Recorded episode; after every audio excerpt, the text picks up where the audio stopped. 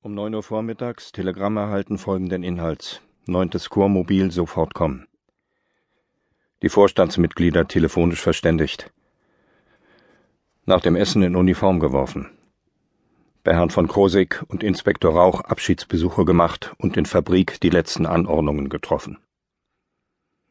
Um 2.15 Uhr in Begleitung von Irma mit dem Wagen zum Bahnhofe Bellleben gefahren, dort von Kollegen Hartmann verabschiedet.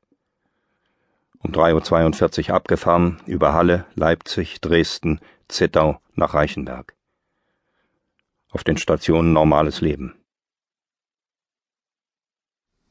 Annemarie Pallert, Wannsee. Trübes Wetter und trübe Aussichten. Österreich mobilisiert. Gertrud Blankenhorn, Kassel. Spannung stark, da Russland mobilisiert. Unser Kaiser aber wünscht den Frieden. Dienstag, 28. Juli. Josef Glaser, Schüttenitz, Österreich-Ungarn, Böhmen. In Reichenberg eingetroffen. Einige Stunden geschlafen. Die Feldausrüstung in Ordnung gebracht, um 9.50 Uhr abgefahren. Reserveleutnant Hendrich vom 73. Infanterieregiment fährt bis Leitmeritz mit. In der Stadt herrscht reges Leben, vor allen öffentlichen Gebäuden stehen große Menschenmengen. Zahlreiche Wagen mit Ausrüstungsgegenständen rollen durch die Straßen. In der Kaserne erfahre ich die Zuteilung zur achten Kompanie. Mittels Wagen mein Gepäck abgeholt und nach Schüttenitz gefahren. Dort beim Fleischermeister Kubitschek Wohnung bezogen.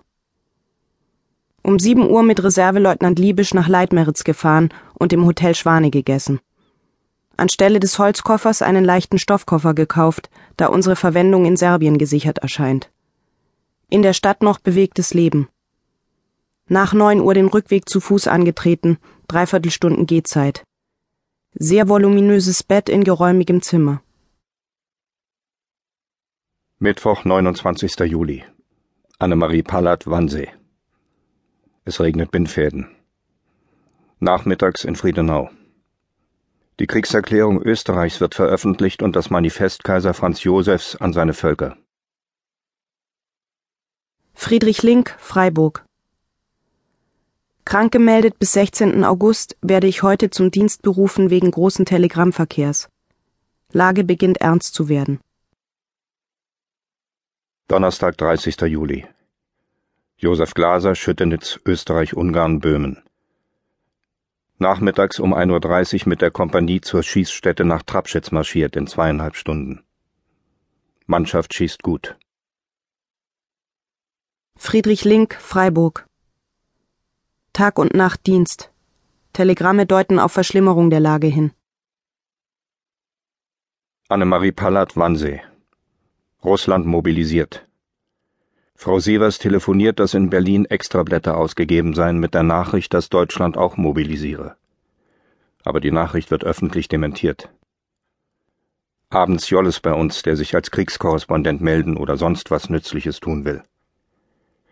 Später kamen noch Sievers in großer Aufregung. Ludwig arbeitet mit unerschütterlicher Ruhe an seinem Buch. Freitag, 31. Juli. Mädchen, Karlsruhe. Da Serbien eine unzureichende, unbefriedigende Note an Österreich sandte, wurde der Krieg zwischen Serbien und Österreich beschlossen. Serbien hat die Unterstützung Russlands zugesichert bekommen. Welch eine Verantwortung liegt jetzt auf dem russischen Staat? Österreich hat vollständig mobilisiert, die Truppen sollen Belgrad schon eingenommen haben. Die Friedensverhandlungen Englands hat Deutschland abgelehnt. Annemarie Pallat-Wannsee in Berlin morgens, als ich dort war, um Geld zu holen, noch alles ruhig, nur Banken und Sparkassen voller Menschen. In den Warenhäusern wollen sie keine Lebensmittelvorräte mehr ausgeben. Nachmittags wird der Kriegszustand über Deutschland verhängt. Der Kaiser fährt durchs Brandenburger Tor ein und hält eine Ansprache. Schade, dass man nicht dabei war. Hier regelt man seine Finanzen und sucht sich Vorräte zu sichern. Ernst Eberlein Schweidnitz, Schlesien. Um halb sechs Uhr nachmittags Verkündung des Kriegszustandes durch einen Offizier und vier Begleiter. Der Marktplatz hatte sich gefüllt. Nach Verlesung des ersten Teils brauste ein kräftiges Hurra durch die Luft, angestimmt durch einen alten, weißbärtigen Herrn.